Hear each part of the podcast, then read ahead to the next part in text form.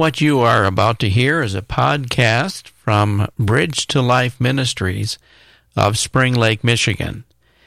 Your teachers are Don and Becky Smith, and this first session is from the two thousand nineteen Bridge to Life Couples Weekend. The focus, prioritizing your marriage. Okay, so let's go to uh, the living room. And with the living room, here we're talking about the living room is a room where we develop relationships and are influenced and influence others. So I want to look at it in three places. One is our relationship with our spouse, our relationship uh, with um, friends, and a relationship with our children. And we'll uh, walk through this a little bit more here. But um, first with our spouse, I, I think of the verse in First Peter three seven. It's speaking to the husbands, but it says, husbands, live with your wife, your wife in understanding. In other words, there's something about that I should be a student of my spouse. I should get to know them. And I think that applies husband or wife, that uh, we're called to take and really understand them. And to what degree do I take our our marriage relationship seriously, where I want to know what's going on inside of Becky? Uh, her past has a lot to do with our marriage relationship. My past has a lot to do with our marriage relationship. If I could just uh, share, because uh, probably none of you have heard our story, and we won't give it all to you here, but just a couple things is... Um, uh, I, I told you last night that my father never praised me, uh, but he never put me down or, or it was cruel in any way. But uh, also he had this way of asking questions um, or making comments that somehow made me feel incompetent. Uh, I'll give you an example. uh, when we, we started Bridge to Life Ministries in nineteen eighty-three, And um, I soon realized that my Bible college education wasn't enough, that I needed some training in counseling. So I decided that um, it would be good for me to uh, go to Grace Seminary in Indiana and take some uh, classes in counseling. And so um, I would travel down there once a week to take classes all day and come back and do Bridge to Life. But just before I started the classes, this is an example of what would happen between me and my dad. I said, Dad, by the way, I'm going to be going to Grace Seminary to um, to uh, work on my master's in counseling. And uh, my dad said, well, what kind of school is it? Have you checked it out? Are they conservative? Do they really believe the word? What kind of professors are they? Da, da, da. Yeah, Dad, I've checked it out. It's a good school, this, that, and the other. And... Um, Then he says, well, how far is it there? I said, well, it's about one hundred seventy-five miles one way. And uh, he said, well, what's the condition of your car? And and I said, uh, it's it's it's good. Literally, he said, do you change your oil regularly? Yes, Dad, I do. Are your tires in good shape? Yeah, Dad, the tires are good. And um, he said, well, it, the winters kind of get Uh, kind of bad in Michigan, because he's in Arizona, okay? So uh, he said, uh, winters kind of get bad in Michigan, don't they? And I said, yeah, they can. And um, he said, it would probably be good if you took and ha- make sure you carry a snow shovel with you in the wintertime, and probably some flares in case you get stuck, and probably a blanket. Of course, this is before the time of cell phones, you know, so um, if you get stuck out there, you stay warm. Yeah, Dad, okay, thank you. And hang up. How do you think I feel? Inadequate. Inadequate, incompetent, like a little boy. Now, do you think that affects my relationship with Becky? Yeah.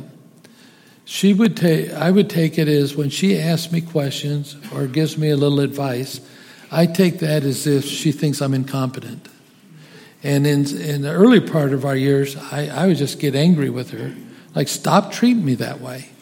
And, and I would say, I'm just asking a question.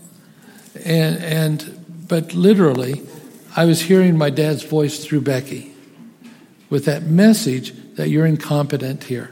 And, and I can still get triggered at times with that. Uh, but, you know, it, it's the message from the past. And I would say, what messages from your past come out um, through your spouse? How do you get triggered by your spouse? That there's something going on. And so we need to stop and take a look at our relationships with our spouse and begin to understand, study them. I am absolutely surprised how many times in counseling, couples, I ask them to share their story and share uh, some things about how they feel. And the the other spouse is dumbfounded, like, I've never heard that before. Um, we just never took the time or thought it was worthwhile, I suppose. So what are some areas here? So communication is the first one I want to look at. Um, we talked about this a little bit, so I don't want to dwell much on it, but we text each other more than often, for some couples, text more than we actually talk to each other. And I would say, uh, I, I know when we're not together, it's convenient and appropriate to text, but I would say save your more important things for face-to-face, where we're really focusing on each other and um, uh, communicating. Learning, to, and like I brought up before, can we repeat back what we heard? Because often we get the wrong message.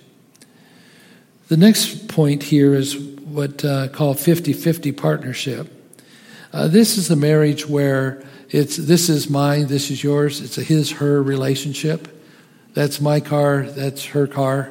Uh, you know, sometimes we use that to describe, but we kind of get picky sometimes about um, how that is. Uh, but in reality, it's our car. Uh, last year, we bought uh, our son's, our, our son who's a missionary in Guatemala. They were here, they bought a Honda Odyssey. And so they sold it to us at a very reasonable price before they returned to Guatemala. And uh, so I told Becky, let's put it in your name, and that will be kind of your car. Because she often says, I get the good car and she gets the old car, which has never happened, but she thinks oh, that's that. Not true. That's a lie. Josh, can you cut her? um, so I said, okay, to show I have a good heart and I'm a loving husband, uh, we'll put this car, this the van in her name. And so you were happy about that, right? Yes, very. So... Uh, that's right. Yeah, you're right. I, yeah, and he wasn't nice to my car either. He he hit the starter. No, I bumped it. He did not. I thought not. The key was jarred in there, so no, I tapped he it. he banged it.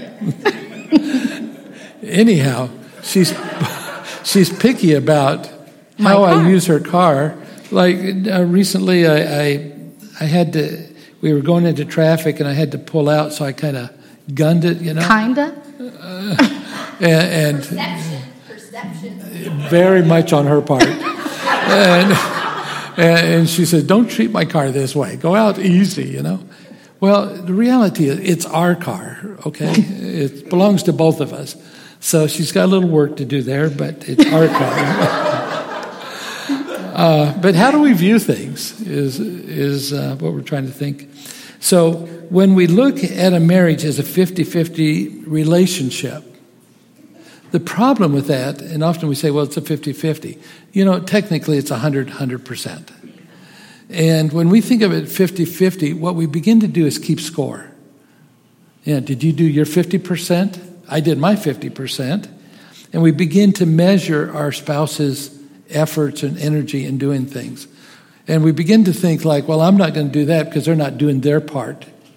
And folks, uh, that begins to deteriorate and, and really hurt our marriage relationship when we uh, begin to measure what we're putting into it. I want to give one hundred percent because, one, I want to love in a, in a way God wants me to love, but also I want, my love is not conditional. So I think the good question to ask is, do we look at it as our, our, our love for one another as being conditional? The next point here is ways that we let our pride get in the way. Um, How does our pride show up in our marriage relationship? So I listed a few things. If you want to jot them there, you can. Not necessary, but uh, one is keeping score, like I just said. Um, I, I think, why do we keep score? Because I want to make sure, um, you know, my pride is in the way is, uh, am I doing more than I have to? And I want to make sure it's fair. Um, and the second one I put is uh, we have to be right. It's amazing to me where I hear couples sometimes say, my spouse has never said, I'm sorry. And they've been married twenty or thirty years.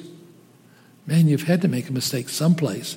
But they cannot humble themselves to take and, and to ask for forgiveness uh, and say they're sorry. They have to be right all the time. And I'm sure it comes out of their story.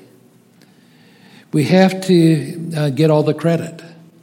Uh, in other words, when something is, is I... I I have to be um, get the credit for this. If I don't, I'm hurt. Another one is we try to trump our spouse, outdo them, in the sense that, uh, you know, look what I did, as if it's better than what you did. Another one where um, our pride gets in the way is pleasing people. We please people sometimes to the ex, uh, ex, to the expense of our spouse. We're there for other people and trying to please them because, quote, we're people pleasers. But in reality, it, what it does for our relationship is it would make Becky feel second. And then I think there's also the issue of entitlement. Uh, in other words, I'm entitled to this. I should be able to get this or do that. Uh, you should uh, give in to what I want. We may not say it so boldly, but there's a there's an attitude of I'm entitled to certain things, and you should um, give in to me. And then the last one I have is expectations. Uh, we have certain expectations of how things should go, and we're not happy campers if it doesn't go our way. My question is, how do you react when things don't go your way? And Uh, I think it exposes a lot about, I think I know better what is best and how things should be, and our pride shows up. Um, and then uh, the next one is uh, we should not drag our spouse into temptation. So I was doing some reading, and it sparked some thoughts in my mind. I'm curious what you think about it, and I'd invite your feedback on this in a few moments. But once... Okay, first of all, we all struggle with temptations of some sort, subtle or obvious. Uh, there are there are things that uh, we struggle with. And my and so once we give into sin, you know, it begins to take over, and, and it affects many areas, including our um, relationship. It often, sin often multiplies in the sense that it gets out of our control. I think we think we can control it, but what happens is it just takes more control of us if we allow it. And so my question is, how does that affect your spouse? Where you struggle in sin, and, and you might say, but Don, I'm not doing anything s- sinful, uh, but perhaps um, our attitudes, um, can have a pro- profound impact. So um, let me read this. Sometimes we will fall, and when we do, uh, we're grateful for God's grace and his forgiveness. But one aspect of a temptation, particularly as it relates to marriage, is that we need to be especially careful about uh, is it dragging our spouse into temptation. In other words, when I struggle with something, does it affect, have an effect on Becky, and I cause her to sin? How does my struggle affect Becky and cause her perhaps to sin? So here's one that I think comes up often. and I'm sure we could make a list, and I'm, I'm going to ask you in a moment. But uh, the one that, oh, uh, yeah, we're still here. Um, and that that is uh, negative uh, comments or gossip is what I think um, comes to mind the most. If we are negative or a gossip, we will draw. We will try to draw our spouse into speaking critical of others also, and we make them feel less thankful for the things that God's provided. I'll give you two examples. Um, in our church, um, I don't know what your church is like, so I, I may be stepping on toes here. I'm not one on on a lot of music. Becky loves music. She can go to her own church. Um, but um, I don't need a lot of music. It's like, let's get to the Word, and I'd like to study more. Uh, but there's something... Uh, we, we have a new guy that uh, is doing music in our church, and um, he's been for a little bit. Um, music has turned into twenty-five minutes of standing there singing songs. That's just way too much. It's ungodly, okay? um, it's just perception, of course, remember? You can go to your own church. Yeah. um, I'm thinking about it. No. So so let's say, uh, because a few weeks ago, it did seem a little long. I usually don't say anything. And, and, and in the car, I, as soon as we get in the car, I just said, what did you think of the music today? You know? What I, I wanted some affirmation as to my frustration. But you know, you realize what I'm doing? Maybe she thoroughly enjoyed the service. And God, she worshiped God in that. And with my negative comment in that way causes her maybe to question that or to feel bitter toward me, or... You, you understand what I'm trying to say? Is that I'm planting seeds of discord in such a way that rob her of enjoying worshiping in that situation. And um, so am, am I causing Becky to be tempted to struggle in ways that she shouldn't have to? The, the other one is... Um, um, What was the other one? Um,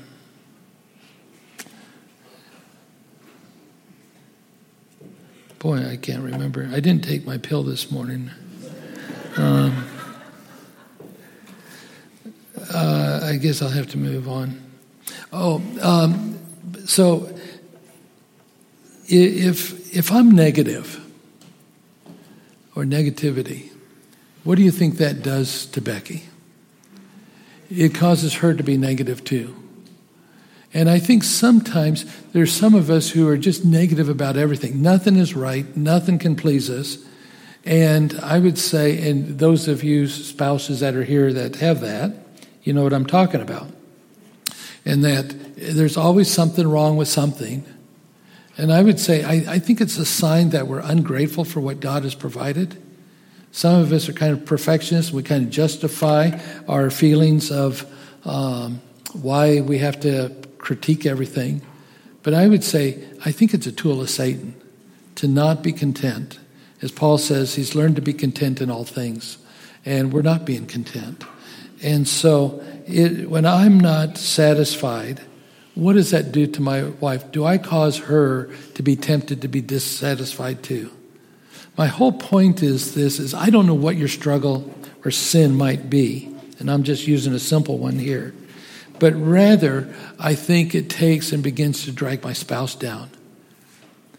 I believe I will be responsible someday before the Lord as to how I have caused her to be tempted in certain ways because of my lack of not dealing with my stuff.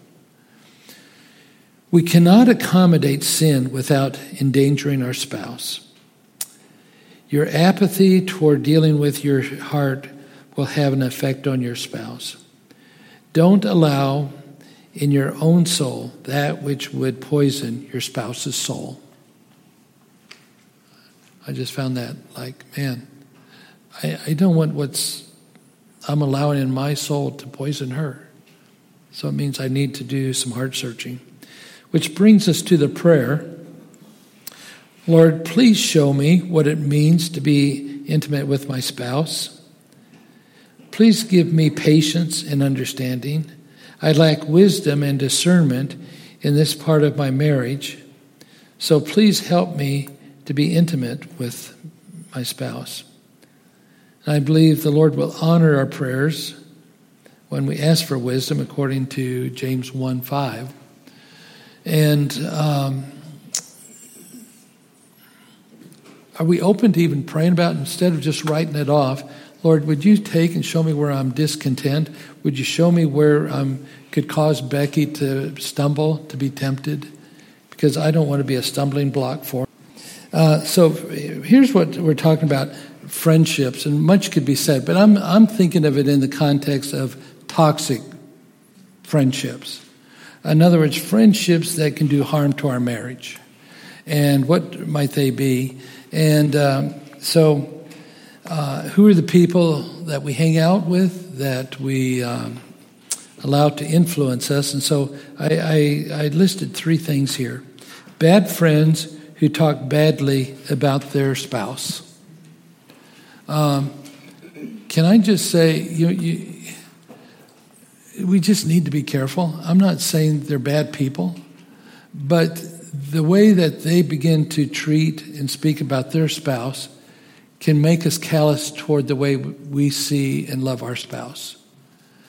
And it's comes up in counseling from time to time, where a spouse will say, I am not comfortable with my husband or my wife's friend or friends because they don't honor marriage, or they're having an affair, and it's, you know, and this or that or the other.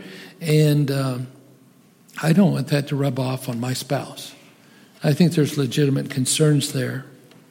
But um, the second one is bad friends who talk badly about your spouse. Now, for some of you, that might be fighting words. I'm going to defend my spouse. But I've also seen where, um, you know,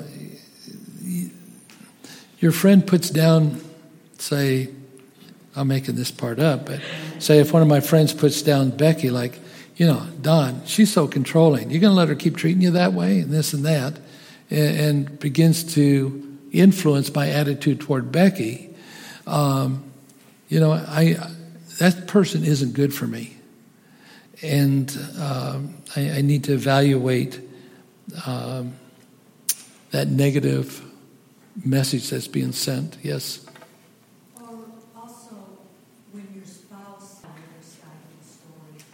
Yeah. So if I understand it correctly, just when your spouse listens to something someone else says, believes it, and blames you, attacks you with it, without really hearing the whole story and such. And so, yeah, that would be difficult. So, number three is bad friends who always try to put uh, your family, uh, ter- put you against your family, or turn them against your family. By this, I'm simply saying, um, a true friend will encourage you to be close to your spouse and children, versus, you know, they're they're controlling you too much, or they won't let you do anything. Um, um, and if they're sending the message that they're they're trying to pull you to themselves, uh, there's a problem there. I also wrote in my notes here, be careful what you share with others. Because I think some of us feel like we have a sounding board, and we share things with our friend, and the result of that is is that um, then they hold on to that. And they, if, if I said to my guy friends, you know, Becky this, and here's what she did the other day, and my, maybe it's true, but just in the sense of me sharing it with it, what kind of picture do they get of Becky? And they begin to see her as is not a good person or such, and um, uh, that will affect uh, just how we will relate and uh, their their image of her.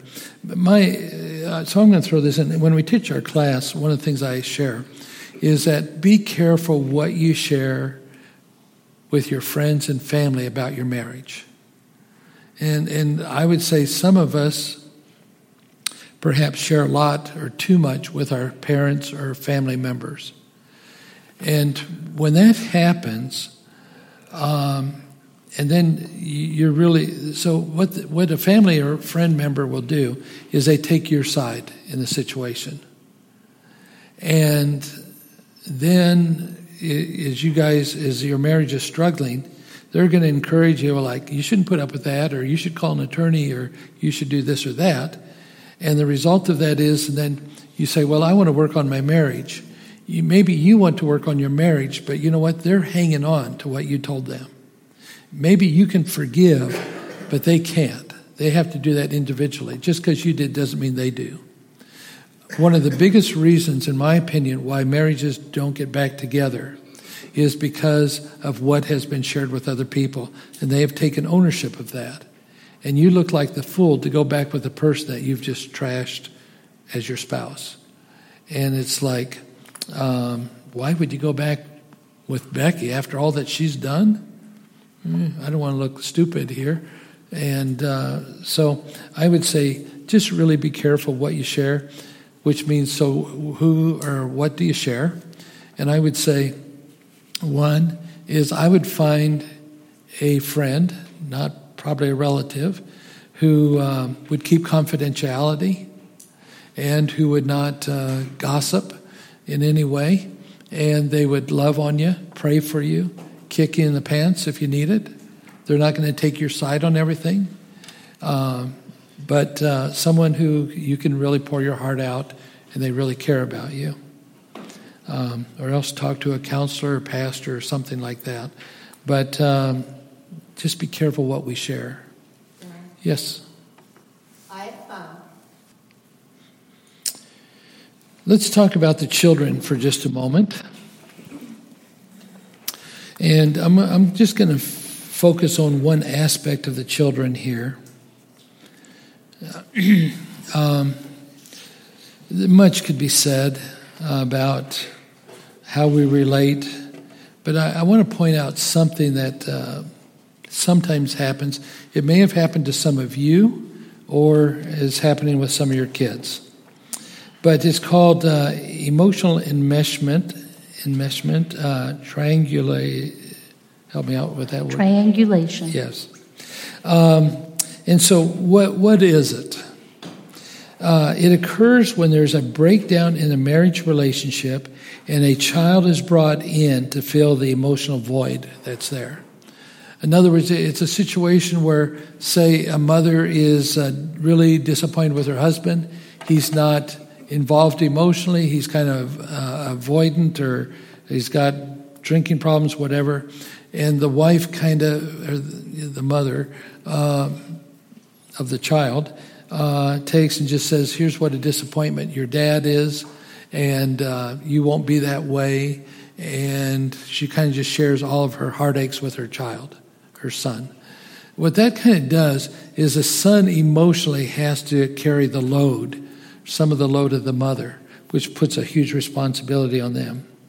Or it might be where a father just feels distance from his wife, and um, so he kind of uses his daughter for the emotional support and shares things with her, which not only damages this the daughter, but what it does is it hinders the daughter-mother relationship because the mother feels alienated that the daughter is coming before her.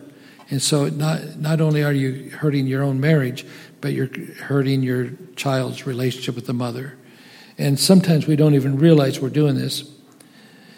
So essentially what's happened is rather than, than addressing the emptiness in the marriage, a husband or wife will turn to a child to meet the emotional needs that they should be meeting from their spouse.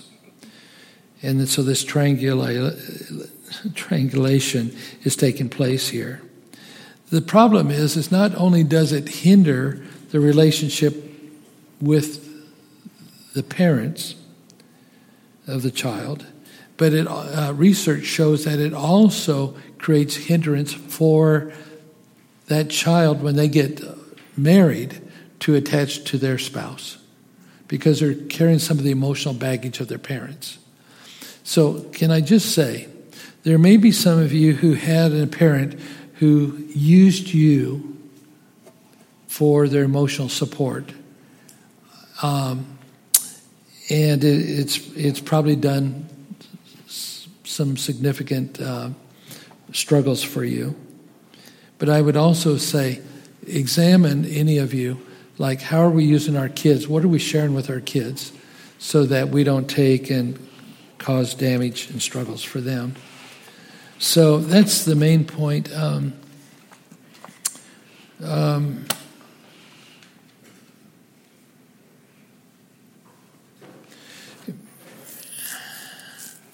because of time, I'm not going to read these.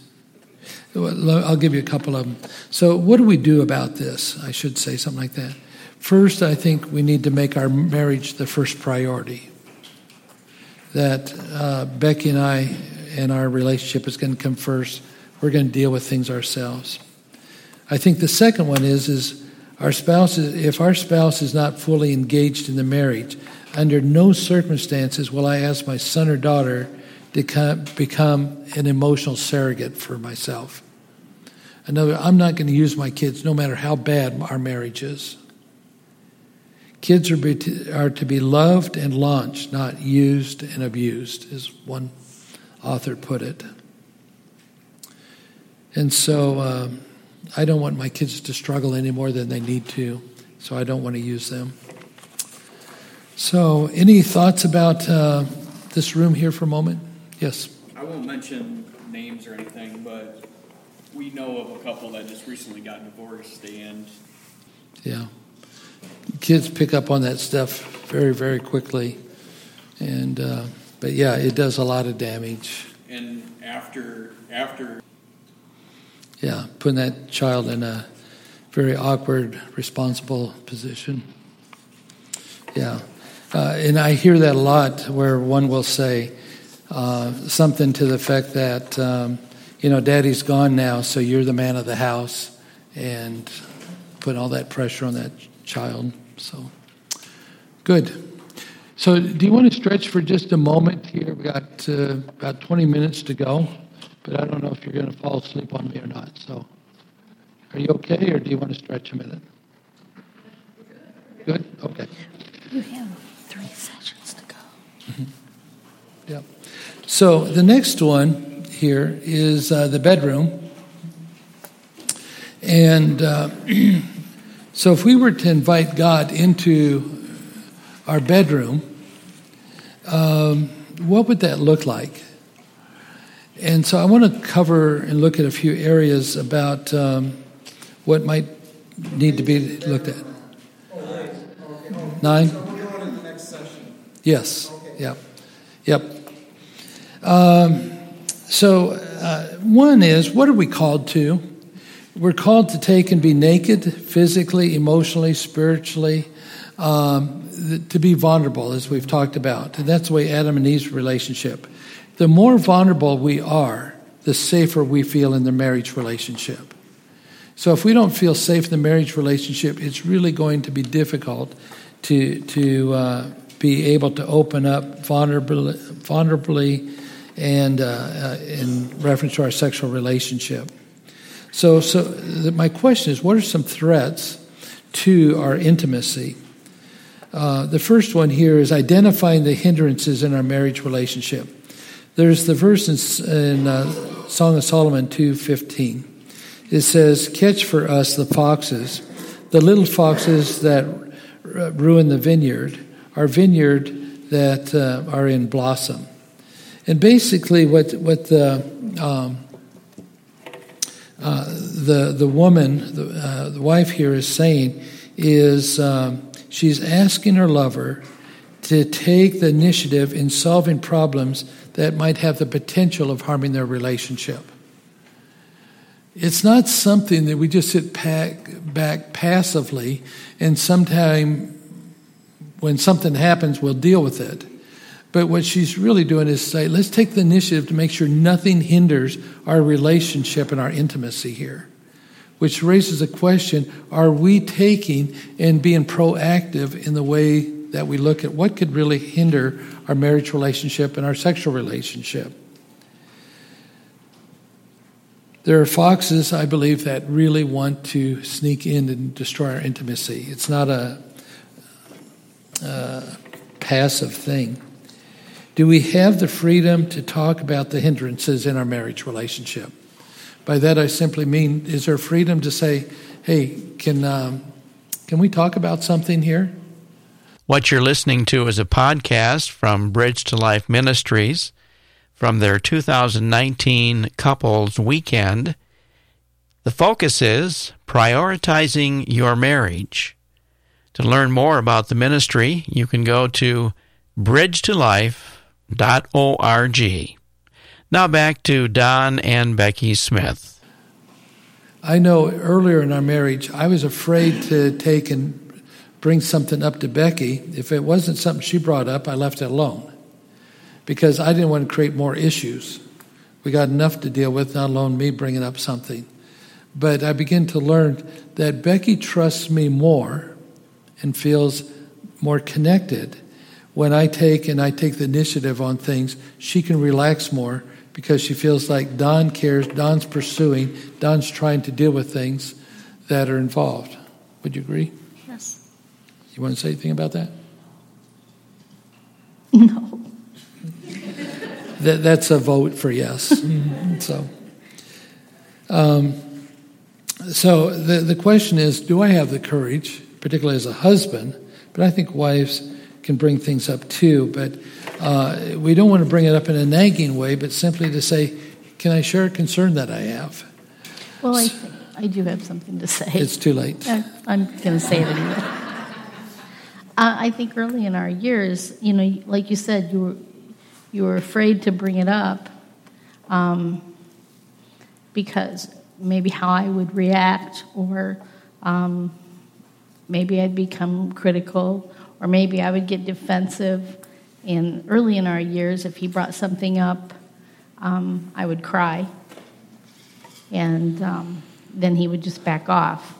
And after going through some counseling, you know, discovering that I used, not, I'm not saying tears are bad, but in our relationship, out of my story and my relationship with my dad and the criticism that he always was, he was critical, Um, I would take it personal and get defensive or what. So I realized that every time he would approach me to try to pursue some things, I would cry and he'd back off. And then I realized, so I had to go to him and say, even if I start to cry, I need you to push through, step up, step into it, and address it so that we can deal with things. Otherwise, we never would deal with anything. Yeah. So, uh, what happens when we don't deal with things? Write this the uh, verse reference down. Ephesians four, twenty-six and twenty-seven. It's probably in their notes. Is it in their notes? Okay, it is. On the next page. Yeah, page okay. um, it says this, in your anger do not sin. Do not let the sun go down while you are still angry. And do not give the devil a foothold. I believe it's talking about more than just anger and letting issues go down, but I think it's talking about anything we don't deal with. When we don't deal with things that are going on that need to be addressed, it gives Satan a foothold in our marriage relationship. Folks, that should be a motivation to take and say, we're going to start dealing with some stuff. Because if we, because if we don't, Uh, Satan's going to use it. And I'm not for giving Satan any advantage at all in our marriage relationship. So therefore, I want to be proactive. I want to make sure that we're dealing with things and addressing them.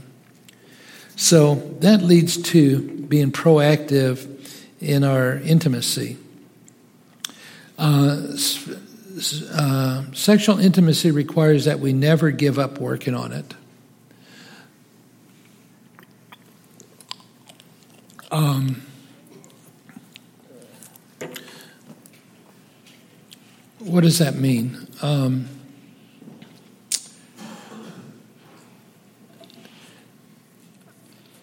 a couple thoughts here. One is, um, I think our sexual intimacy is one that's always growing. It, it's always one that uh, we should be uh, evaluating. Uh, when, one of the things I ask sometimes teaching is, when is the last time that the two of you talked about how you felt about your sexual relationship? I would say my experience in counseling is very seldom. Uh, one is, uh, as one guy put it, is uh, you know what? Um, I don't, I don't want to ask that question because I'm afraid of what she might say, and it'll mess up the sex we are getting, and I don't want to make it any worse. And um, I, I think to, to really have the freedom just to say, can we talk about our sexual relationship? Not to be critical, not to take and uh, beat you up with it, but I, I, you know, Beck and I have said, how do we feel about our sexual relationship? Where can we make improvements? Where can we take and be more sensitive to each other? How do I come across? Um, because, um, you know, truthfully, men and women look at sex differently, in the sense that uh, for us guys, it's it's when we feel the need for uh, intimacy. For what? Breathing.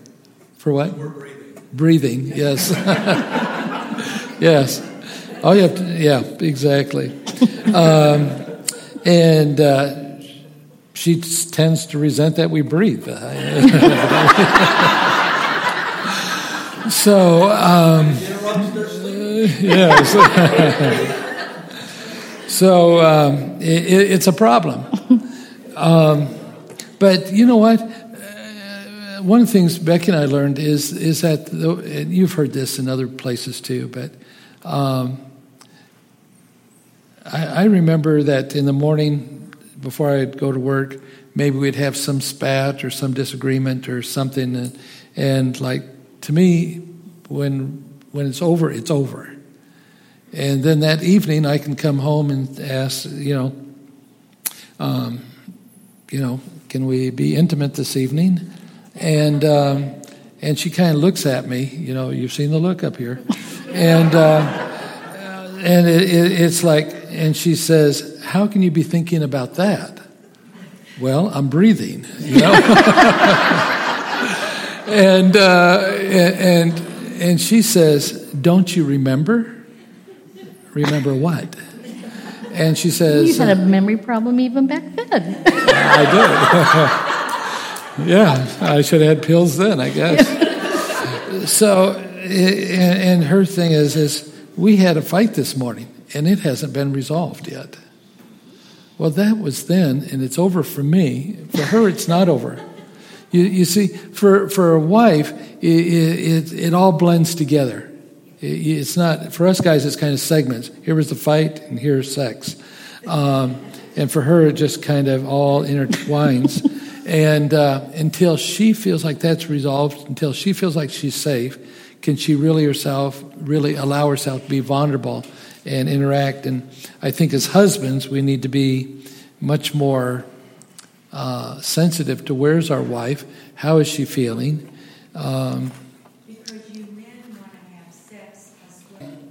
So sex doesn't begin in the bedroom.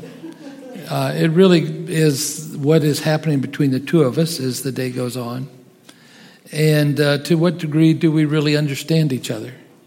Um, I'll say this real quick. There was a study that was done some years ago about wives who, they, they call it female sexual unresponsiveness.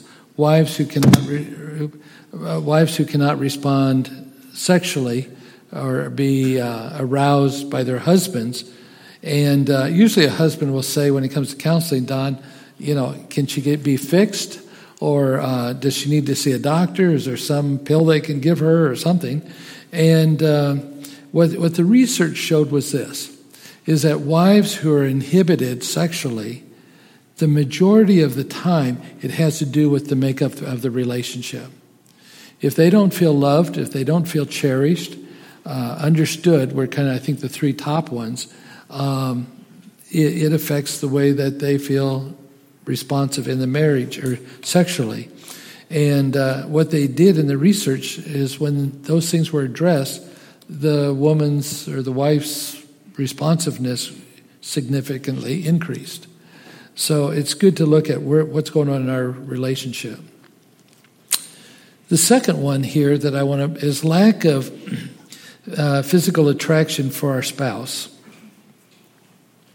Um, in a survey uh, that they found that ha- half of, I found this very interesting, of a thousand that were um, surveyed, half admitted to struggling with a lack of physical attraction for their spouse, which is significant, okay?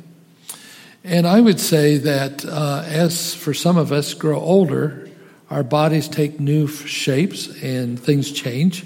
But I would say um, it comes up from time to time where a couple will say, or a spouse will say, that uh, they just no longer find their spouse attractive. And, and if I'm understanding what you're saying correctly, like you can say that, because um, if I'm misunderstanding, please correct me. But you can say that uh, she's attractive and such, but if she doesn't believe it, the words don't mean a lot, okay? Um, and, and because I, I would say, and I don't even know you good. Go ahead. I just got pinched in the ear, never mind. I, I saw that.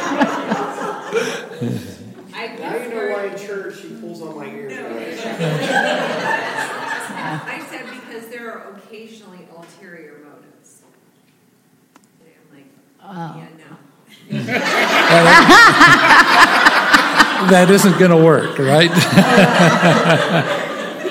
Yeah.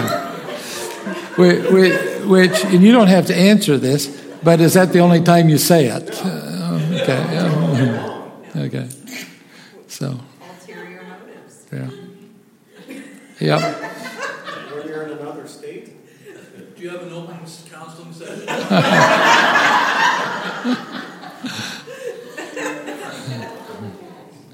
Yeah. Okay. But ulterior motives, it does play a big issue. Yeah. Um, so here's a few th- thoughts real quick about this. Um, h- how do we deal with it? And, and um, here's here's what I wrote down here. I, I, I didn't put it in the PowerPoint, I guess. But um, our minds. The things that we give our time and thoughts and energy to is what will grow, while the things that we neglect will uh, neglect uh, to invest in will uh, cause more damage. So the more we fill our mind with junk, such as pornography, explicit movies, novels, or unrealistic expectations, will have an effect on how we view our spouse and uh, our sexual relationship and such. So I'm just simply raising it in the sense of what is going on inside of our mind. How are we visualizing what we desire in our spouse? We need to learn to discipline our minds, even in the face of our day-to-day um, struggles, whether there's lusts and, and temptations and such, but I, I need to be aware of how I can be tempted. But I also believe that it's important what I focus on. And I like the example in Song of Solomon, and it's this. The, um, The way that the couple spends time concentrating on each other, the good in each other, is what is focused on. And how often do you focus on the good in your spouse? No, are they perfect? Do they have it all together? This, that, and the other? But what do you dwell on? And what you dwell on is what you're going to begin to believe and control you. In Proverbs, or in uh, Song of Solomon, both the lovers... the lover and the lover spend verse after verse going back and forth simply describing in detail the things that they love about each other. I found that interesting as I went back and looked at some things. And so where am I taking and focusing on uh, things that I really enjoy about Becky? The second area here I just want to bring up, and then we'll close this, is our heart. The best thing that we can do for our sexual relationship is to get our heart right. Sometimes in marriage, a lack of attraction has absolutely nothing to do with the person standing before you. And it has everything to do with our heart. So what might be some of those issues of the heart? I, I think first one is if we're holding on to resentment, bitterness, that's going to greatly affect our perception of our spouse. Another one is our spouse is doing something that bothers us, is hurting us, and we stuff it inside and we don't talk about it. It begins to take its toll. It's inevitable. I'm I'm just amazed at how many times couples don't share how they feel, uh, and it lets it build up. And pretty, that's why you hear sometimes about couples who get divorced, and that one spouse will say, it's usually the husband, he said, "I never knew anything was wrong," and the wife will say, "Well, no, I didn't hear, I didn't say anything, but he should have known." And it's like, man, we should be talking. Maybe we've allowed seeds of unforgiveness to take place that we need to deal with. Perhaps there's sex, sexual history from previous relationships or things that have happened to us that get in the way and have created a negative impact that maybe we need to take some time to talk about, work through, get some help with. That comes up. Or maybe we have been playing what we call the comparison game. That is, we're holding our spouse up to a measuring stick of someone or something else that we think they ought to be. And we're disappointed in how our spouse measures up. And it causes us to have a negative attitude toward them. My point is, is search your heart just to say, what is influencing the way that I see myself? Or, or see my spouse. Uh, the last point here is from uh, af- um, infatuation to adoration. Um, it's not all about looks. It, it's it's really about who Becky is on the inside that makes her beautiful. I think she's still attractive on the outside, by the way, or I'll hear I was about, gonna say. Or we'll be talking about this all afternoon. Uh, but uh, but uh, you know what? Uh, she's become more and more beautiful as as a woman, as a wife, and uh, especially on the inside. And you know, we can change on the outside, but um, I wouldn't trade her for anyone, because of who she is on the inside. And so how do we view our spouse, um, and uh, what impact does that have? What? Did you want to talk about illness and how that affects? Do we have time? Two minutes. Um, so let me uh, bring something up. Um This probably applies more to some of you who are older. Um, but in nineteen uh, or nineteen in two thousand thirteen, I had my I had a heart attack, had quadruple heart bypass as a result, and um, that uh, has had an impact on um, our sexual relationship, uh, my ability to perform. And then um, the last two years, um, two years ago I had kidney cancer, had my kidney removed, and then last year I had uh, prostate cancer and had my prostate removed. And uh, what I'm saying is those things have significantly affected our sexual relationship. And um, those are things we don't have much control over. And what I'm and I'm sharing this and being vulnerable because um, sometimes there's things that will affect our ability to perform that we need to talk about. And Becky and I have had to have some long talks about how that affects our relationship. Um, I never dreamt I would be at a place where I could not perform sexually. Uh, that was a pretty important part of our relationship. But um, I, I would just simply say that um, it's important to talk about it. I, I think it's important to um, uh, do some reading or talk to someone. Um, I don't know, do you want to say something or more?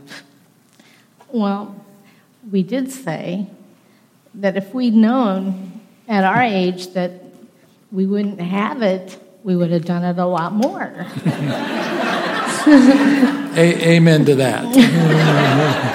So, you know, I, I tell my daughters, I tell my daughter-in-law, you know, take advantage of being young and loving on each other because you never know when you might not have it.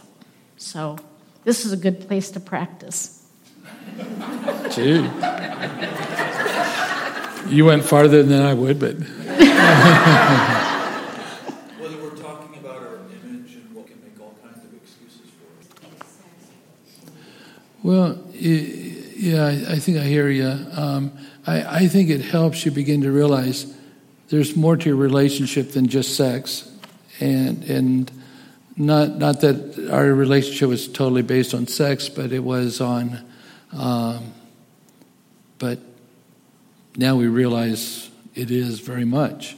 And so uh, it is deeper.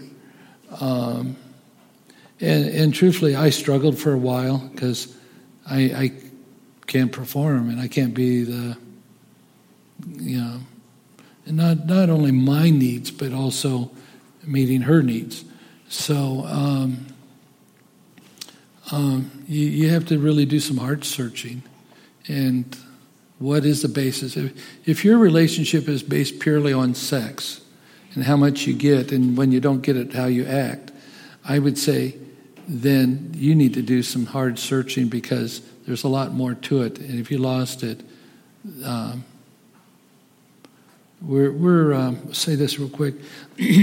Because of my prostate cancer, there's support groups on Facebook about uh, those where the husbands have prostate cancer and and they can't perform, and and uh, they have one for wives too. And one of the ones, or some of the women complain about uh, the husbands can't meet their sexual needs, and they're all angry and upset about it.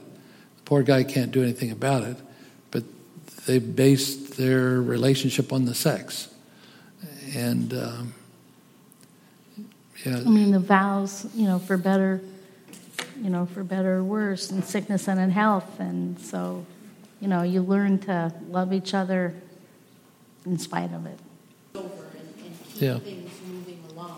What you have just heard is a podcast from Bridge to Life Ministries from their two thousand nineteen Couples Weekend. The focus has been prioritizing your marriage, and you have heard session number one.